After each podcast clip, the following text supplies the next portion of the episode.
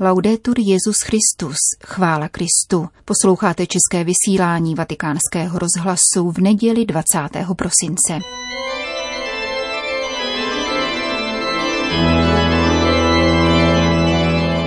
Uchováme si lidskou tvář v době sociální nákazy, dotazuje se otec Pavel Ambros v našem dnešním komentáři. Čas nám rychle přetéká přes prsty. Dnes neprožíváme epochu změn, nýbrž změnu epochy, říká papež František. Život na sociálních sítích je jedním ze čtyř základních prvků této změny epochy. Spolu se změnami klimaticko-energetickými, novým hospodářským, vojenským a velmocenským postavením Číny v globálním světě a migrací. Čem spočívá tato změna, která probíhá před našima očima? Ve dvou podstatných bodech. Za prvé, technologickém způsobu přenosu informací. Velmi zjednodušeně řečeno. Analogický přístroj je zestaven tak, aby přenesl na základě měření podobu zobrazované skutečnosti, zohledňuje čas a prostor. Digitální přístroj nejdříve přemění zobrazovanou skutečnost do digitálního formátu, tedy na kombinaci čísel, kterou přenáší a znovu ji zobrazuje tak, že z tohoto digitálního formátu tvoří obraz. Zatímco společnost založená na analogii si je vědoma nutnosti námahy, jak obraz a skutečnost přiblížit, společnost digitální je smířena s rozdílem obrazu a skutečnosti. Stává se virtuální. Rozostření skutečnosti přenosem přestává člověka trápit. Přestává ho bolet. Druhý bod. Ve změně kulturních vzorců a chápání společnosti. Společnost analogická je založena na principu reprezentace, která usiluje o zastupování jednotlivých ideových proudů ve společnosti. Chce zprostředkovat dialog, kde je napětí. Společnost digitální je založena na odstraňování mezičlánků, na nabídce samoobsluhy, na sebeslužbu, šitím věcí na míru, oslabováním specializace a přesouváním čehokoliv do virtuálního prostoru. Uveďme si jednoduchý příklad z politického života. Dříve se politik snažil získat voliče, totiž ty, kteří sdílí v té či oné podobě jeho ideové představy. Šlo mu o vytěžení druhých pro svoji pravdu. Tento svět odumírá, zaniká, vytrácí se. Dnes nastupuje nový, digitální svět. Politik dneška chce získat příznivce. Prodává marketingovou iluzi, že se mohou přímo bez prostředníka podílet na rozhodování. A metoda k tomu nejvhodnější je založena na jednoduché myšlence z biznisu. Důležitější než pravda se stává lajkování. Má změnit náš názor na to, co se nám líbí. Kdo vstoupí do sociální sítě, dostává možnost označit logem s palcem zvednutým nahoru kladné mínění. Každý může vést dialog se všemi. A to i v politice, církvi, zájmových skupinách, aniž by potřeboval prostředníky. Kdokoliv může svolat demonstrace a podpisové akce, vyjadřovat se k čemukoliv, podílet se na kampaních, aniž by opustil domov. Z této technické možnosti se odvazuje pouze teoretická rovnost všech občanů. Jeden má hodnotu jednoho. Nebo jinak řečeno to samé, ty máš hodnotu tvého ty. Můžeš být měřítkem všeho. V důsledku toho jsou politické a vzdělanostní elity popřeny v jejich kořenech. Digitální svět nemilosrdně odstraňuje zprostředkující vazby. Jejich místo zaujaly elity ekonomické moci, jímž sítě patří. Jejich cílem není rozvoj člověka, nýbrž zisk a růst prosperity. Tomu média skvěle slouží. Proto nabízí na sítích svobodu bez odpovědnosti. Jednou ze změn vyvolaných pandemí COVID-19 je umocněný nárůst využívání digitálních technologií v práci, škole, řízení volného času, sociálních vazbách, nákupování. Zdá se, že síť je nástrojem svobody, která nám umožňuje překonávat fyzické hranice. Zároveň z nás činí objekty stále méně viditelné kontroly. Falešná zpráva, fake news, podvodné řetězy maily, hoaxy a zacílené polopravdy, desinformace se staly každodenní džunglí. Ruku v roce s pandemií kráčí pandemie sociální. Nákaza, která vstupuje do lidských vztahů v různých rovinách. Je zasažena intimita, výchova, pracovní návyky, politické spory, životní styl i zbožnost. Tato sociální nákaza je rozpoznávána jako sociální odstup. Příkladů kolem sebe máme více než dosti. Vrcholní politici si nepodávají ruce, ale dotknout se před obrazovkami lokty a přitom se usmívají. Představují nositele zvláštního světla vyššího technologického poznání, které vychází vstříc náladám strachu a obav. Uchovat si lidskou tvář se stává dnes základním předpokladem pro vstup do tajemství Kristova narození a skříšení. Jak je možné zůstat plně člověkem v době sociální pandemie? Co můžeme a máme dělat v těchto podmínkách života? Nerezignovat na duchovní zápas o uchování si lidské tváře. Toto téma se stalo náplní dvojdenního studijního soustředění organizované nadací Rusia Kristiana v Miláně ve dnech 6. a 7. listopadu tohoto roku s názvem Znesvobodňující, podporující a osvobozující sítě. Diskuze o roli médií v situaci ohrožení nakažlivou nemocí otevírají slabé i silné stránky komunikace online. Zachytil jsem z ní dvě podnětné myšlenky. Luciano Violante, jeden z pozvaných hostů konference, přednesl zajímavou tezi. Jedním z nejvlísnějších faktorů změny epochy je odstranění prostředníků a nastolení otevřeného přístupu k informacím.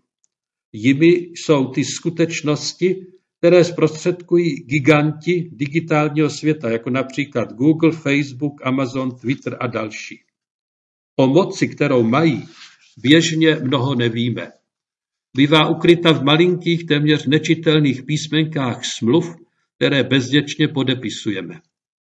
V digitální éře má každý aktivní člověk otevřený přístup ke znalostem, ale nic neví o fungování moci informací. Neznamená to demonizovat sociální sítě, ale ani zavírat oči. Jsme ještě schopni mít tuto proměnu pod kontrolou? Francesco Brasky z Milánské Ambroziány upozornil na zkušenost postkomunistické Evropy. Síť je v zemích východní Evropy přirovnávána k jistému druhu samizdatu. Přes všechny snahy autoritativních vlád se staly sítě prostředím svobody a tvořivosti, kde osoba může vyjádřit svoji vlastní identitu. Mám zde na mysli, pokračuje předseda této nadace, četné příklady solidarity, tvořící prostor sociálních vazeb a vztahů, které by jinak bylo možné uskutečnit jen s velkými těžkostmi. To jsou duchovní otázky v pravém slova smyslu.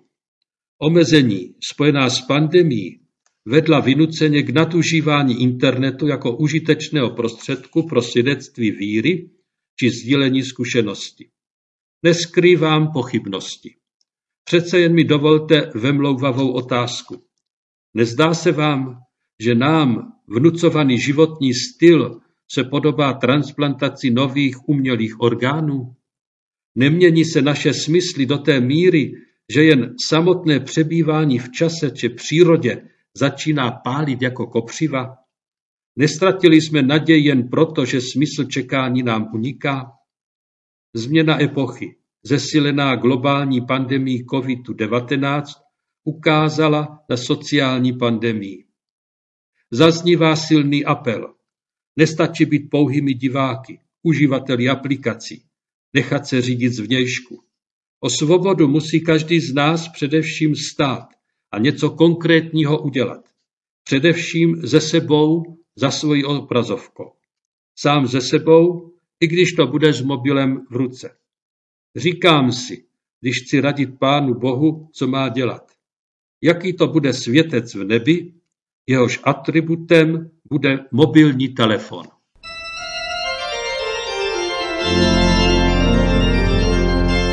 Hovořil otec Pavel Ambros.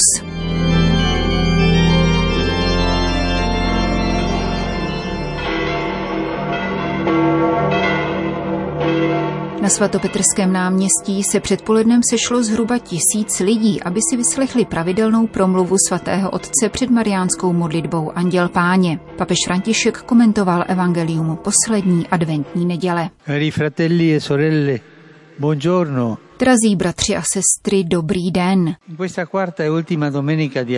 Tuto čtvrtou neděli adventní nám evangelium podává zvěstování páně. Buď zdráva, praví anděl Marii, počneš a porodíš syna a dáš mu jméno Ježíš.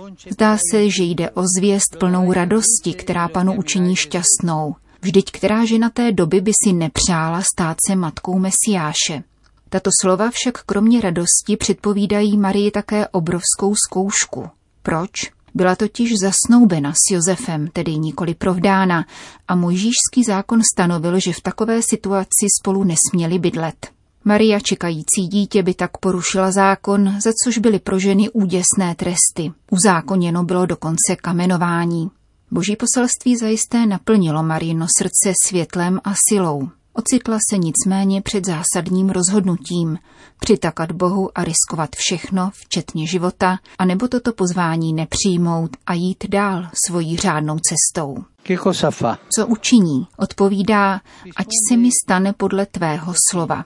Jazyk, kterým je psáno evangelium, neříká pouze, ať se mi stane. Tento slovesný tvar vyjadřuje silnou touhu, označuje rozhodnou vůli něco uskutečnit. Jinými slovy, Maria neříká, má-li to tak být, ať se stane, není-li to možné jinak. Nikoli, není to rezignace, výraz chabého a povolného svolení, nýbrž mocné a živé touhy. Není pasivní, nýbrž aktivní, nepodvoluje se Bohu, přimyká se k Bohu.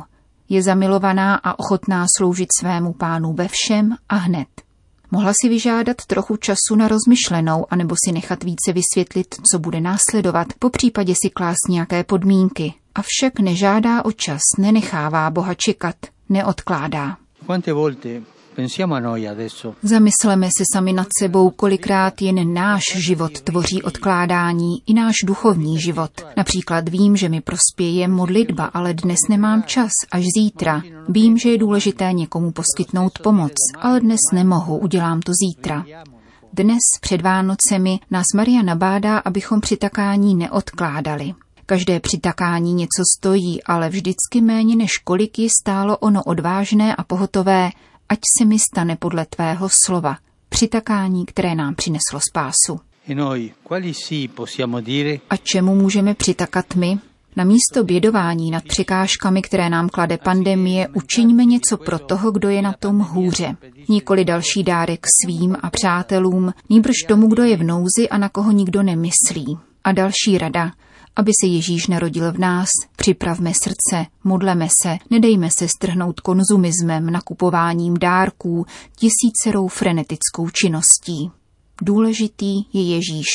Konzumismus, bratři a sestry, nám skonfiskoval Vánoce. Připravme srdce, aby se podobalo Marínu, zbavenému zla, přívětivému a připravenému uhostit Boha. Ať se mi stane podle tvého slova. To je poslední věta Pany Marie v této poslední adventní neděli a pobídka ke konkrétnímu kroku směrem k narození páně. Pokud se totiž Ježíšovo narození nedotkne života, přijde na zmar. Řekněme nyní v modlitbě Anděl Páně také my, ať se mi stane podle tvého slova. Madonna, ať nám to pomůže vyjádřit životem a našimi postoji v těchto posledních dnech přípravy na Vánoce. Po společné mariánské modlitbě Petrův nástupce všem požehnal. Benedicat vos omnipotens Deus, Pater et Filius et Spiritus Sanctus. Amen. Končíme české vysílání vatikánského rozhlasu. Chvála Kristu, laudetur Jesus Christus.